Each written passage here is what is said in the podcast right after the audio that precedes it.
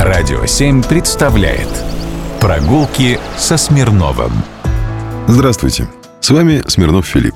Пойдемте сегодня искать старую Москву. Кажется, что в современном мегаполисе найти домик дядюшки Ау из советского мультфильма сложно. Мы все привыкли к рассуждениям о том, что город, мол, наступает, что он поглотил старую застройку. Но я вот готов поспорить. Сейчас в центре Гелеровского есть такой филиал Музея Москвы, настоящее учреждение культуры. Идет выставка талантливого гравера Ивана Павлова. Она называется «Неуходящая Москва». Именно потому, что никуда не уходит. Павлов работал в начале 20 века, а потом в 1947 году в пятитомнике про наш город были представлены его работы. Сегодня их можно увидеть на выставке.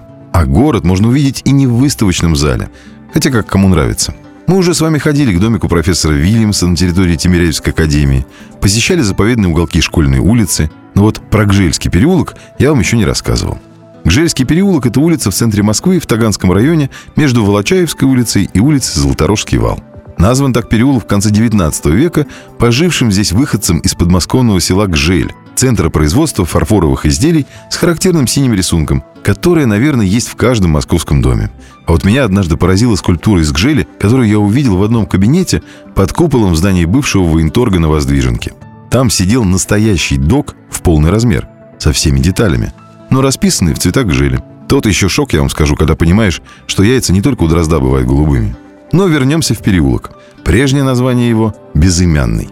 Гжельский переулок начинается от Андроньевского проезда и Волочаевской улицы, проходит на восток, справа к нему примыкает улица Прямикова. Заканчивается переулок на улице Золоторожский вал. Почему здесь надо побывать? Долгое время был закрыт свободный проход и проезд по участку переулка, проходившему по территории предприятия, относившегося к НИАТу – Национальному институту авиационных технологий.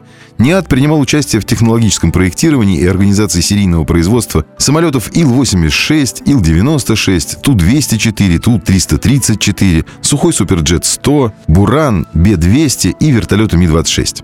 Так вот, в ноябре 2020 года бывший проход между цехами завода, или бывший переулок, открылся – Теперь в Гжельский переулок уже можно спокойно попасть. Увидите дом купца Балашова и деревянный дом купцов Шлыковых с резными наличниками, где, по рассказам, в 80-е годы 20 века располагалась школа рока «Красный химик». Это дом 11. И многие другие интересные строения.